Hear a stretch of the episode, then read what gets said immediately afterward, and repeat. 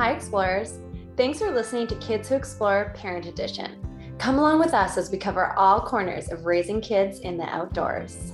Hi, I'm Adriana Scory. I'm a hiking mom in the Canadian Rockies, mama to Turner, and CEO of Kids Who Explore. I'm Lauren Rodick Eberly. I'm mom to Collins. We love being outside and exploring between our two homes in Seattle, Washington, and Calgary, Alberta, Canada. Today's podcast is sponsored by Kids Who Explore's Patch for a Purpose. Every time we see our patch out in the world, we feel the love and support behind it. Our patches can be sewn onto backpacks, jackets, bags, or even baby carriers, to name a few. Or they can be carried in your packs as special adventure items for all your little explorers. Our patch comes in eight different colors, and a dollar from each patch goes to a, you guessed it, purpose. Your support can make a difference for all of the following charity groups, depending on which color patch you want to represent. Alberta Parks, Children's Disability, BIPOC and Anti Racism, Sick Children, The Earth, Children's Wellbeing, Anti Bullying, and Children's Mental Health. Check out the hashtag Patch for a Purpose to see our patch and the community behind it.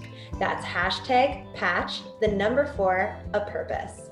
To get your patch today, visit www.kidswhoexplore.ca. We thank you in advance for the difference you are making. We love repeat guests because we get to dive even deeper into their lives. And with Jason Kate Kelly, there is so much more to dive into. The Australian family of four, who lives on an ultra remote island called Uepi in the Solomon Islands, run an ethical tourist resort and a grassroots based charity centered around protecting the incredible natural environment and traditional islander way of life. Today, we wanted to chat with them about a life with less things and more experiences. Thanks for joining us again today at 4:30 a.m. Thanks for having us. Happy to be here. Such chance. Last time we talked, we asked what your favorite purchase under $100 in the last few months was at the very end of our chat. And you said not only would it take months for something to arrive, but the shipping alone would be over $100. yeah. And all I could think That's right. oh my goodness, they're leaving us on a cliffhanger. so we needed to talk more about that. Your world is one that many of our Explorer families and listeners are probably very unfamiliar with in a world where we can just click buy now and it will arrive at our doorstep in less than 24 hours. So, would you call yourselves minimalists in a way? Yeah, I think definitely would be. Yeah, aspiring Minimalist. minimalist, for, minimalist for sure. Yeah. We um, it's sort of out of necessity. I think when you live in such a remote location, uh, we do live in a very small home, and yeah, you just I think you you multi-purpose everything in your life. Like Yeah. I notice it the, the most with the kids. Like recently, Since just having being kids. Yeah. being back in Australia right now, you see that a lot of the times they're playing with things that are purpose built for an activity. So it's a you know a set of toys that makes coffee or something like that. Whereas our kids at home would go find three blocks of coffee and build a coffee machine, get a couple of I don't know. Three blocks of coffee, three blocks of. Oh Like gosh, you can tell it's 4 a.m. Three blocks of timber. They're very creative kids because Yeah. they don't have, like, you know, here you can go to a department store and buy a plastic coffee machine. yeah, We wouldn't normally do that. Someone just gifted us one to play with sort of temporarily while the kids are here and they love it. But I know that at home they would they would play that exact same game out of something they've already got. that was That's what you're trying that to was say. said far more succinctly than I Yeah. did. But I think also Uepi is the kind of place where you have to be very intentional with what you bring to the island because once it's there, you have to deal with it in its that's right. entirety. So if you decide you don't want something, the disposal of that item becomes your problem as well. So it's at the forefront of everything. You have to think about the consequences down the line of, of getting something all the way to the island what is it going to be used for? How long is it going to last? How is it made? What is it you know what's the effective disposing of that on the island? And that's important when it comes to kids toys as well. Yeah, for sure. And I think being surrounded as well by communities that have so little and do so much with what little they have, it's like the constant inspiration that you need just to have what you need and not have anything else. And you get reminded of it every single time you leave the island and you come Yeah. back to a place like Australia. And yeah, you just see the overwhelming amount of consumerism that's Yeah. going on around you. And I think similar to what a lot of minimalists, true minimalists, I don't know if we can call ourselves that, but a lot of people who aspire to be quite minimal in the things that they use, one thing you have to face is what you say to people who want to give you things. And we we have that in the extreme where people want to send us things or they see what little we have and they want to give us more. And that's something that I guess we've grown into as parents is being able to say, actually, we don't really want plastic toys or we don't want bulk toys. We've already got something similar that we can use in that way. But maybe, you know, this is something that we need instead that could be more purposeful on the island. How do you find Does that make sense? what reaction to that is? Depends who it is. Yeah, you got. We always just sort of go with the, oh, you know, it's really hard to get things up here. Um, we've got a lot of stuff already. We do live in a small house, so what? Just choose something small that you think the kids would love, something that they can keep in their room. Try and use a few of those keywords so people are like, oh, cool. Don't buy them the six foot tall doll doll house, or you know. yeah and it, it can be really awkward and sometimes we feel like those people that are impossible to buy for because we kind of are yeah, in a way but that's kind of okay as well because our kids have so much. Like they in their their bedroom is you know the toys that they use inside, but they just walk outside and they literally have the world's best playground on their doorstep. Mhm. So and people kind of know that. People who know us know that. So yeah it's true Yeah. Let's uh, talk about your closets. So, what do they look like, and where do you purchase your clothes from? Um, most of our clothes would come from Australia. We've got a few really good friends that we're really grateful for that have older children than ours, which is wonderful. So we've got a couple of friends who send us hand me downs. Love a good hand me down. And our kids each have one drawer and they're both quite full. I'm not going to deny that. They're quite full of clothing because we do wear a lot of clothes on the island. It's sort of multiple changes a day just because of how hot it is or how wet we get if it happens to be a tropical day. But most of the clothing, we would go through the kids' stuff every couple of months and move things on to the village. So, one thing I absolutely love about being able to donate clothes back home is that there are so many people in need and lots of kids. So, it's super easy to go through the clothing drawers every so often and just clear it out, get it down to what we really need to keep and pass things on. So I often feel like that bad friend who takes all the hand me downs, but then never gives anything back to our like Aussie family and friends because it all ends up in the villages back home. And the same with our clothing. my clothing doesn't survive. Sorry, darling, that's not true. Well, you, yeah. My my clothing disintegrates before it leaves. It's been well. but lucky, yeah, it gets well loved for Yeah, sure. it But goes through the okay, I can wear it in front of other people. No, I can only wear it to a job site. No, it's no longer wearable by any person ever. That's again. true. And I'm kind of the one in the family who I love clothing. My mum's a seamstress. I've always had amazing clothing, high quality clothing. But I'm the same now in that I will choose my favorite things and wear them to death, including bikinis. I'm really intentional with the swimwear that I buy for us and the kids. We buy stuff that's going to last as long as possible because we wear it every single day, if not multiple times a day. And when it gets to the point that I'm ready to change it out, I pass it on. And our kid Solomon mum, Miriam, she's the same size as me. So she's pretty lucky. She scores a lot of my my clothes that I'm not wearing as often. And yeah, it all just sort of gets passed around, doesn't it? But it's still we would so our closet would be 1.2 meters wide with three drawers and a, a hanging space above, and that's what Katie and I share. Yeah. And then the kids would have two drawers. We So always pretty- meant to build minimal. two, but we never did. And now we realize we don't need it. You don't need it. Ah, that is amazing. So like high quality, wear it and love it. And then with kid stuff, it just they grow so quickly. Pass it down. Yeah. Pass it on. Oh, great. What about adventure gear, like such as your stand-up paddleboard, which I know you guys love, and diving gear and those kind of things? Yeah. Yeah, quality is key. Where we are, it really doesn't matter what it is. You have to buy the highest quality everything, or it just disintegrates around you. It we always sort of say it's funny, like Uepi should actually be like a product testing site Mhm. because we can show you how to break anything. Yeah, conditions can are fail, extreme. We will show you how that product will fail. So you always have to buy top quality gear and yeah, which doesn't always mean the most expensive, no, but not at all. it just yeah tried and tested products that tend to survive the conditions because it's so hot and humid. With things like stand up paddle boards you have to you have to really look after your gear. You have to make sure you're not leaving it out in the sun because otherwise the glues and the the seams on boards like that will just disintegrate a lot quicker. So far we've been pretty lucky with the boards we've got at the moment they've been doing really well Yeah, we've got some new boards, which is Ooh, really amazing. It's allowed us to explore a lot further. and they, sure they're called Honu brand, uh, Honu boards, H O N U, um, which is actually an Australian company, but inspired by a Hawaiian name, I think. Hmm.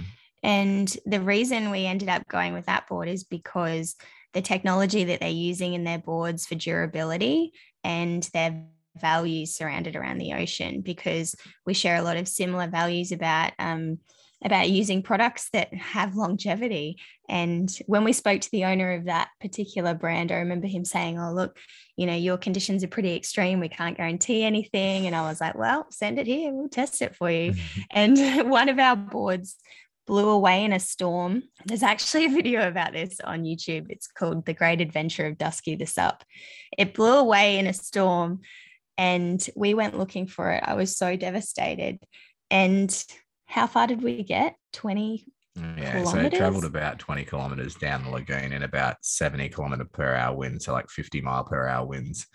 Uh, in the night, wildest conditions. over reefs, over islands, and we didn't actually find it that day. We were out for about four or five hours in the rain and rough seas looking for the board. Katie crying. I was bawling. I was so sad because they were quite new. We'd, and again, we'd waited months to get them. It was a Christmas gift we'd bought for each other. And then they got there, I think, in March, right before we came back to Oz. And yeah, I was absolutely heartbroken. It's making me tear up now.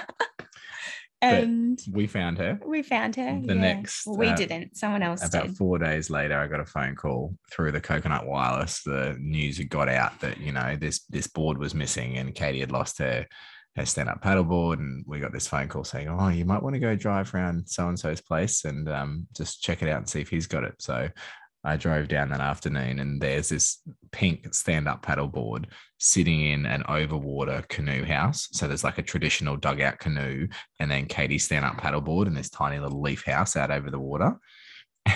A squid fisherman had and this found gentleman it. had found it. He was out fishing right where we were, literally where we stopped um, searching. He found it about an hour later, thought it was a PVC pipe floating out in the ocean, found it and thought, oh, this doesn't seem like it just happened to be here, you know. So he hooked it onto his canoe and paddled it home another like 10 kilometers and then put it into his, into his canoe house and thought, yeah, someone will hear that I've got it. Someone will come find it. And we did. So we got it back, and the thing had been blowing around, rolling over coral reef, probably like blown into an island at some point. It had a few scratches and dings, but it was still in perfect condition Yeah. five days later when we got it back. So, anyway, the point of that story was like this product is truly durable. We were so impressed that it hadn't even sprung a leak or anything like that. It was still in top notch condition. So, yeah, we're we're very happy with the boards we've got at the moment. Um, And they're really light. Super Really light. light. a really good product. And and I guess this is sort of point in case for our Christmas gift. That's what that's the sort of things we buy for each other, things that we can use that are going to last a long time, that are going to encourage us to take family adventures because stand up paddleboarding with kids is a lot of fun. It's a really good way to explore. Amazing. So you do own a car, then you said when you're driving to get the paddleboard. This is driving in a boat Oh, for sorry, four hours. In a boat. so down the we don't have a car. Oh, you don't have a car. Okay, sorry, my my assumption on that. Okay, so do you sh- so do you share a car at all, or you just don't? You just go No, on so on Uepi, the resort, the island is only two and a half kilometers long, but the resort only occupies about 400 meters of that, and it's all just walking pathways. So the only vehicle we have is Jace's tiny little bobcat excavator. Yeah. So oh. the, is that a vehicle?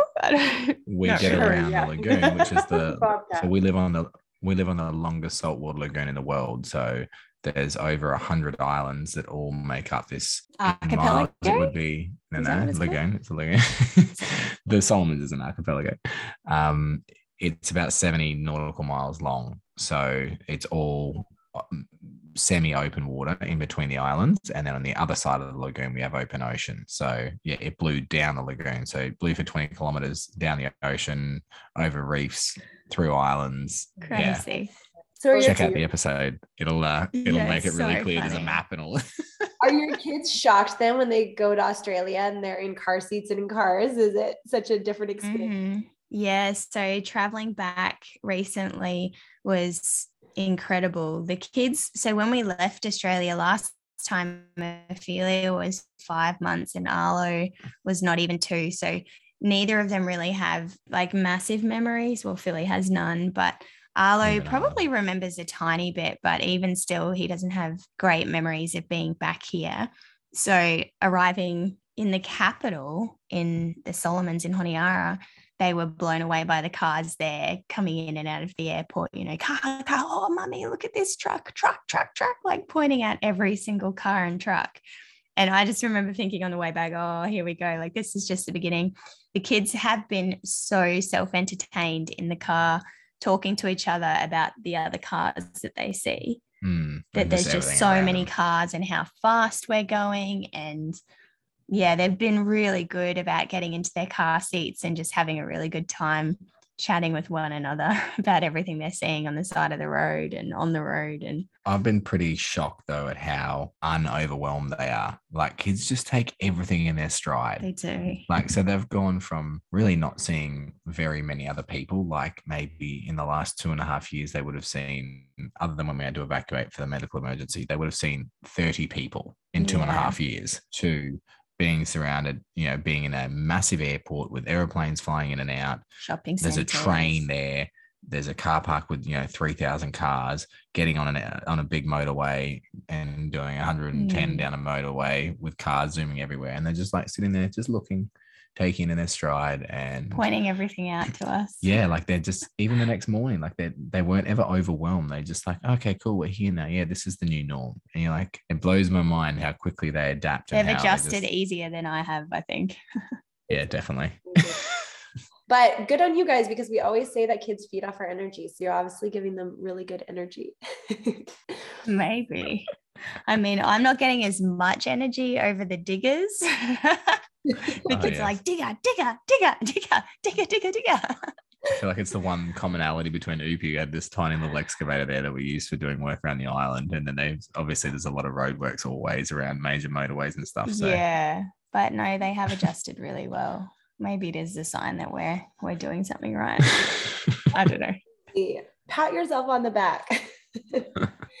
I know we briefly touched on your kids' toys, but can you talk a bit more about that? Like, do you put a limit on? I know you said gifts, but a limit too on how many toys, or do you do any sort of toy rotation? Or any sort of policy with that? Yeah, we um we definitely on a regular basis go through the toys that we have. We at the moment we're living in a very small space. yeah, Australia is completely different because it's not our space, and it is you know, I know also it's been a very long time since the kids' grandmother have seen them, so there's a bit of an overwhelming number. Probably when we arrive back, but even those, a lot of those have rotated out already and been given to some of their cousins. At Uepi, I feel like your threshold is like the two bucket threshold. Yeah, we have a like couple two of laundry buckets. tubs. You know, like those bendy buckets that you can get. Um, we have two sure of they're in those. North America, but Oh yeah, true. in Canada. Um, we have two two largish buckets. One's kind of got their soft toys and we call it their friends. So any character kind of toys that they use for different activities, which I find they harder to grow out of those in our experience so far. I mean, the kids are two and four, but it's hard to give up something that, you know, they they have this like kind of little friendship with and that little toy will sit and watch them do an activity. Those things they seem to find harder to give up, as you guys probably know. Um, but the other things that are in the other bucket are things that have evolved with them through the different stages of their development. And as we get to a point where we're like, oh, I don't think you guys are using that one anymore, I think we could give that to someone. And we usually try and make a connection with somebody who's got a child younger or at a certain developmental age where the kids can make that association and go, oh, yeah, that would be useful for this child because they're going to be learning that. And so we can give, we can pass that on. So we do that probably. I'd say you do that once a month. Yeah. Every time I am in the kids' room and I think, this is too much stuff, I'm overwhelmed. Let's get rid of some things. So it's pretty frequent for us. Yeah. But most of our, most of what our kids play with is, timber offcuts from our um, construction work. That's like probably the main toy set of toys that they have. And at the moment, it's a little bit out of control just because we have so much space in the resort with no guests. So they actually have a large area up at the restaurant bar main house area. And which wouldn't normally be yeah, their space wouldn't, to wouldn't play. Normally be a, a play area at all. And they've got a few tubs there of, you know, uh, tongue and groove flooring and rebated walling pieces and All offcuts of sizes, the you know, timber shapes. frames and stuff. And they just build cities with this every day. And they have all sorts of interactive games that they play with it. And that's really, really good for them because it also gets them out of the house. So they can do it out in the backyard, they can do it up on the deck there. And yeah, that, that's a really creative outlet for them. They love that. Even, you That'll know, have to go though. That can't we can't keep that long term when the resort opens once we've got clients people be tripping over, you know, the uh, the timber complex as they go to get the gin and tonic or something. yeah but even those even those things we have at times cleared some stuff out and donated a heap of stuff to the local kindy as well because the kindy is pretty under resourced Yeah, Actually, good, the good for kindy- Arlo actually because he goes to the kindy, so he wants to also anything that's not being used, he wants to gift it to the kindy so that the other kids that he knows and interacts with have that experience as well. Yeah. The kindy is a fantastic example of minimalism they have the extreme of very little but what they do with what they have is extraordinarily impressive almost to the point where you know obviously we're coming from a place of privilege and being able to get get things that we want.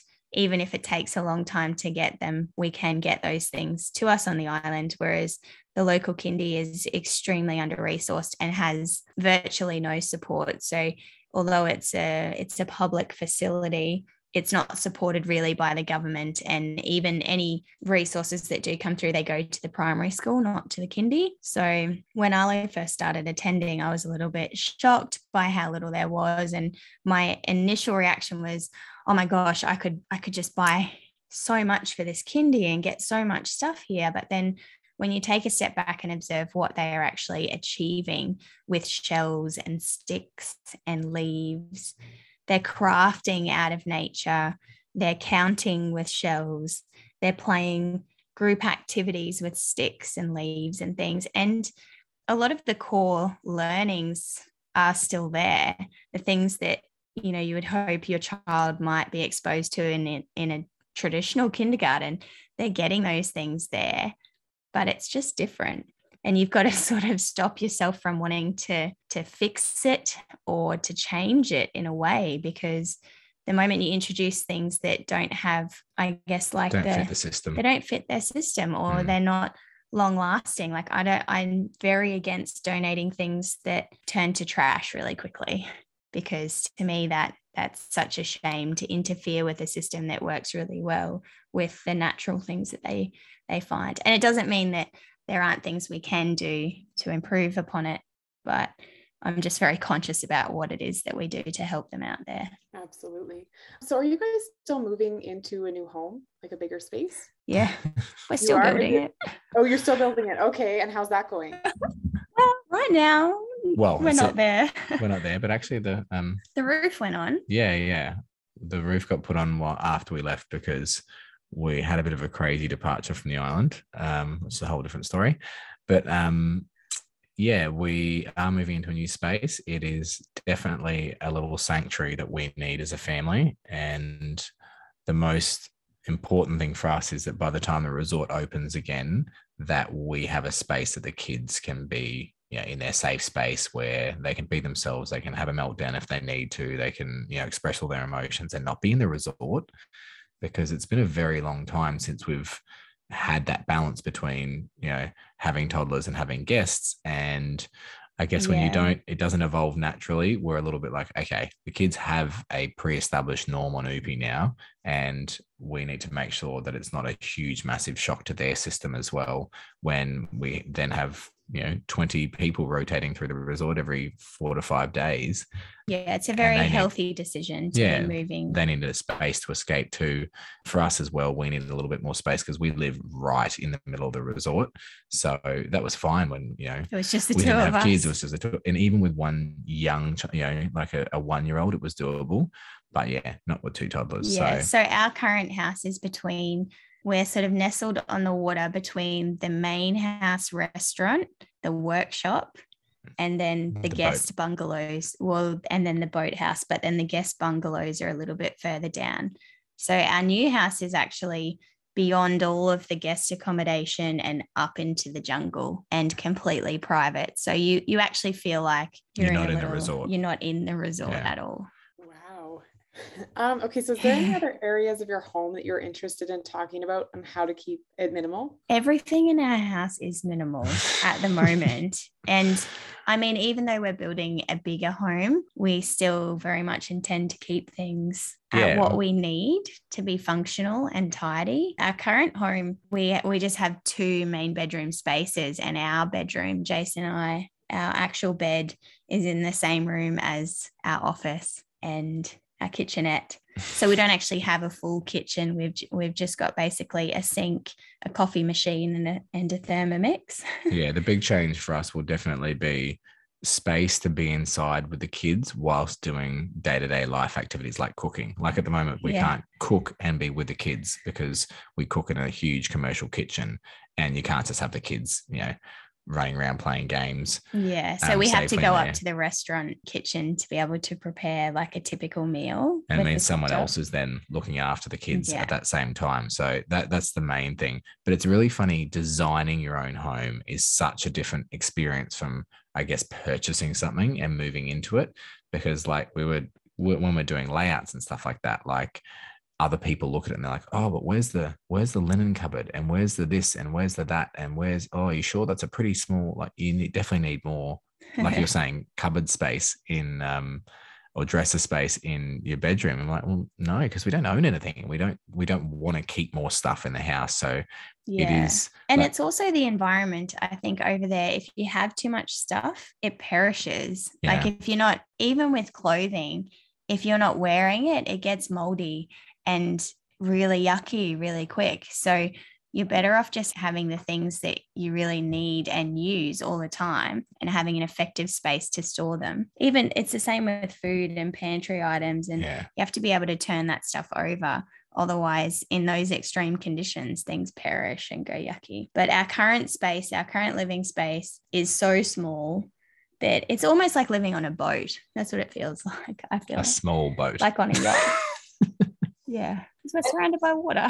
Yeah, I, I love though that you're keeping your new space still super intentional and purposeful for what you guys want. yeah definitely and the, the biggest part of the new house is actually the veranda or the like we'd call it a deck so Outdoor living space two, undercover. there's two indoor spaces one which is a bit private to have an actual office and a laundry and a bit of space in the separate Katie's very excited about having an actual laundry in a separate part of the building but then interconnecting the two is a very very large undercover outdoor area and because you're in such an amazing location that's where all the time is going to be spent and for us Yeah. that's you know that's where we want to live Yeah. and so that's that's probably i'd say eh, almost biggest half part the of the size of the entire house is just this outdoor indoor sort of living space so yeah it's pretty yeah. cool Yeah. Can't wait for that video. Okay, so going back to food, I know you guys eat a lot of fresh produce and fish you've caught yourself, right? Can you talk a bit about your meal planning and what meals meals and snacks look like? Yeah. that's your we're darling. we're really realizing a lot about our lifestyle back home now that we're currently in Australia. Australia is, uh, and I mean any developed place, is so convenient, but we are really missing.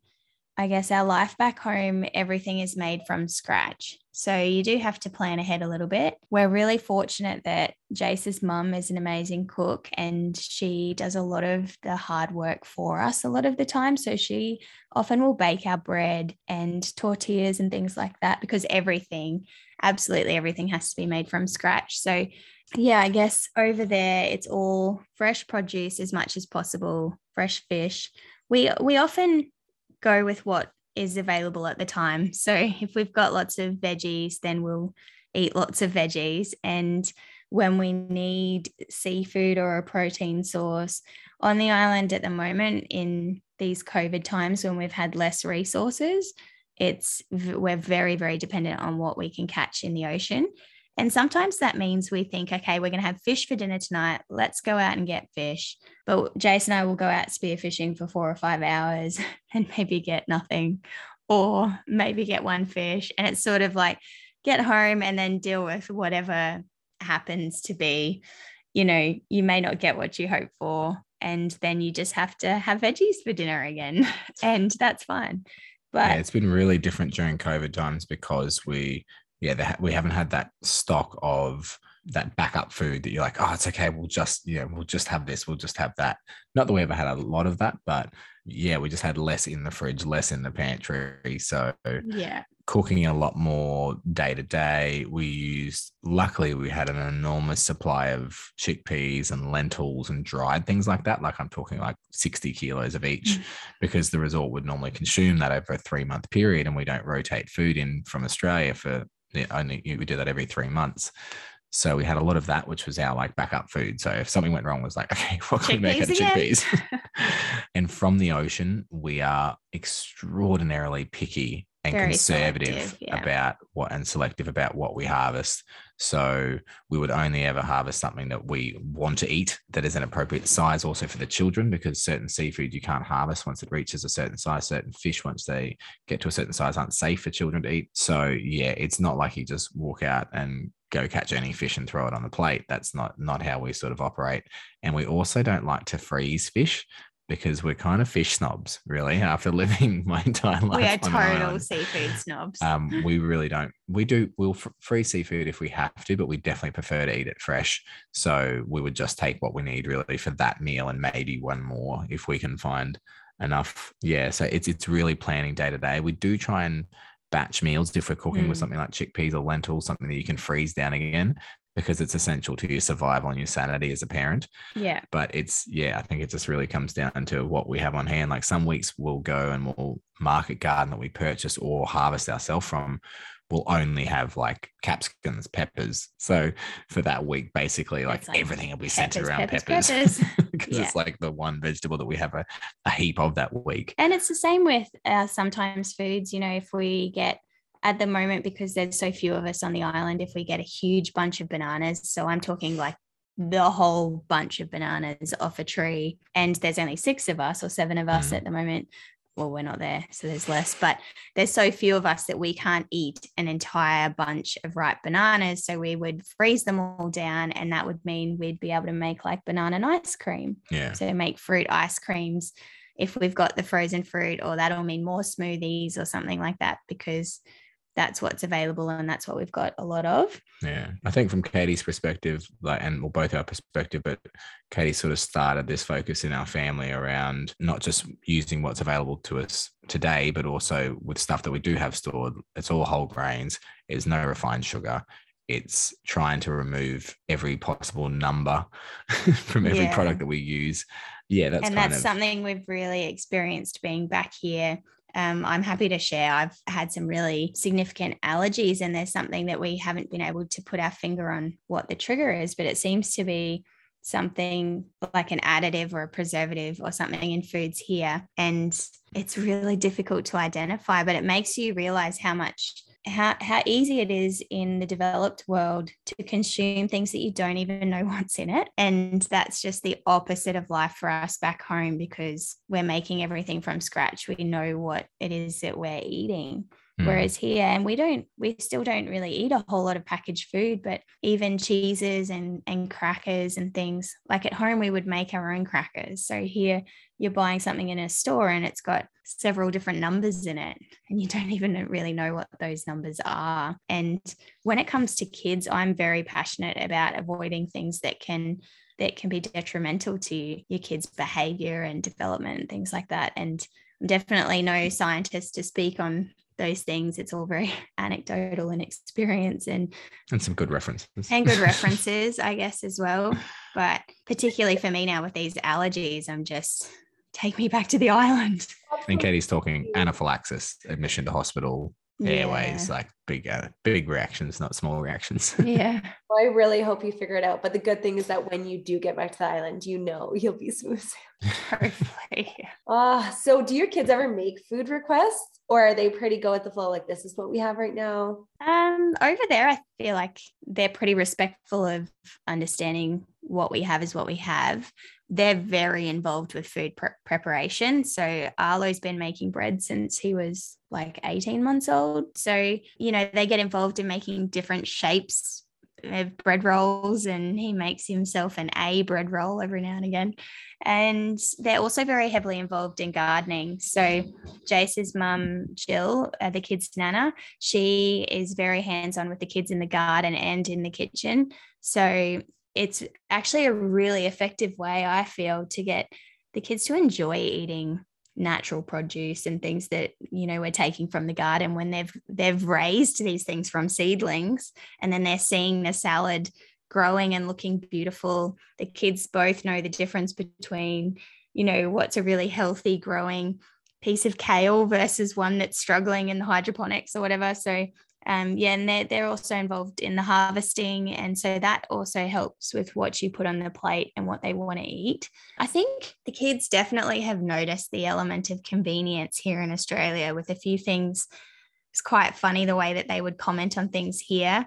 You know, I think one of the first things that happened, Philly spilt some milk, and both the kids were like, It's okay, mummy. We're in Aussie, that we can get more here. There's more milk here. So don't worry. It's okay. We're in Aussie now. which you know in the solomons if they spilt the soy milk which we've had to get imported and then air freight and because ophelia has some food allergies she gets a particular type of soy which is quite expensive over there so you know 14 australian dollars a liter or something it's like you spill that milk you're licking it off the table like don't spill that milk Oh. so they definitely notice that stuff Right. Okay. Well, minimalism in our homes is one thing, but you've also talked about minimalism in our lives, in your calendars, how you focus more on nature and fun.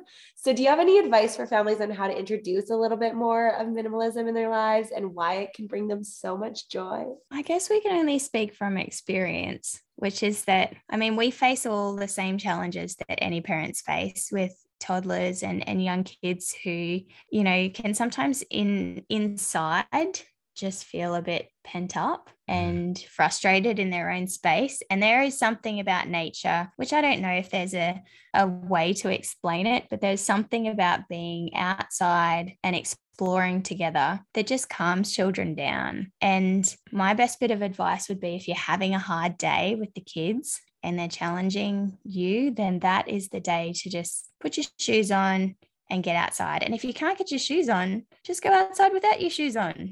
because once you're doing it, it Right. makes such a difference, doesn't it? Yeah, definitely. Uh, I think with that, when you're planning to be outdoors as well, you have to you don't have to plan as much. Like for us, if if we're inside, you know, okay, it's it's this game which will then roll into doing this book based activity, and like you're, you're doing 15 things in an hour and a half. Yeah. If we go outside, like it's a game of gum nuts. Like in Australia, it'd be a game of gum nuts and gum leaves that would evolve, and that, and they they just take that initiative over themselves, and they're just exploring kids who explore that's right there. Um yeah like they're just exploring and their minds are, are figuring out and developing the games themselves. I actually find it so much easier with the kids if i am ever having trouble. It's like okay let's just get out the door. Doesn't matter because the second you walk out the door things are going to are going to get better. Yeah. and I, I just enjoy it a lot more as well because you're not you're not as a parent constantly constantly anticipating what you need to do next like you would inside to keep that activity rolling smoothly and and all that and and I think also kids are never too young to appreciate the things that you're interested in. So the easiest way to do anything is to do something that you enjoy doing. So if you're somebody who enjoys just going on a nature walk, go and go on a nature walk and take your children with you and be really focused on the things that you appreciate in that environment and show them that. You'd be amazed what young kids can pick up on. Arlo has just blown us away constantly from a very young age. The things that he has been able to absorb from the things that we've taught him in nature. And if you're interested in something enough, your kids are going to be interested in it as well. And that could be the patterns on a leaf. You do not have to have an isolated remote island mm. full of crabs and beautiful coral reef to be exploring outside. It can be in your own backyard, it can be in the park down the street. And we do it here, and our kids notice things here that the leaves are different that they're noticing different plants everywhere, that the flowers look different. Or and, if they're the same. Or if they're the same. So there's endless opportunities to find something interesting so long as you're interested enough to share it with your kids, I think. Mm, for sure. Yeah. I love that. So, can you remind everyone today where they can follow along on your adventures? Yeah, so we do have an Instagram account, which is The Island Life of Us. And most of our stories we are sharing now on YouTube in longer videos, which we are loving. Um, and our channel name is The Island Life of Us as well. Yes, amazing. I have watched a few of your videos. I want to go back and watch more. I really enjoyed those, especially there's the cooking one that was really cool as well. But all of your adventures nice. are amazing to watch.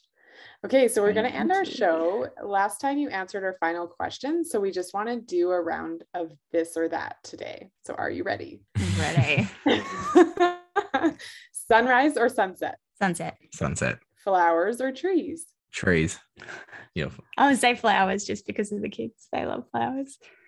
Hiking or surfing? Surfing. surfing. we love hiking as well, though, but that's a no-brainer. It was a hard one, but surfing's too good. Green grass or autumn leaves? Green grass. I don't know that I've ever lived anywhere with Yeah, I don't think we've been anywhere that has a proper autumn. Yeah, oh, green grass. yeah. Yeah. to hike in. So when you come to Canada in autumn one day, we should do it. 100%. Drive or fly? Drive, I think. Oh, oh drive, drive, drive. yeah. yeah. We just did a road trip and it's a lot of fun. We just did 2,100 kilometers in the car with the kids. wow. we need you guys back on another episode. road tripping with kids. Um, okay, so beach or mountains? Beach. I, I expected that. Uh, new destination or repeat destination? New. Yeah, new. There's always somewhere else to explore. There's too many places back. in the world. That's the thing. The world is just too big. you guys are fascinating. I love everything you share and talk about, but thank you for all of this today. This has been wonderful to share and so inspiring. Yeah, thank you. It's lovely to be here again. Thanks for adventuring with us. Please subscribe and share your love by reviewing our podcast with five stars and follow us over at Kids Who Explore on Instagram and all other social media platforms. This podcast is produced by KP Media Productions.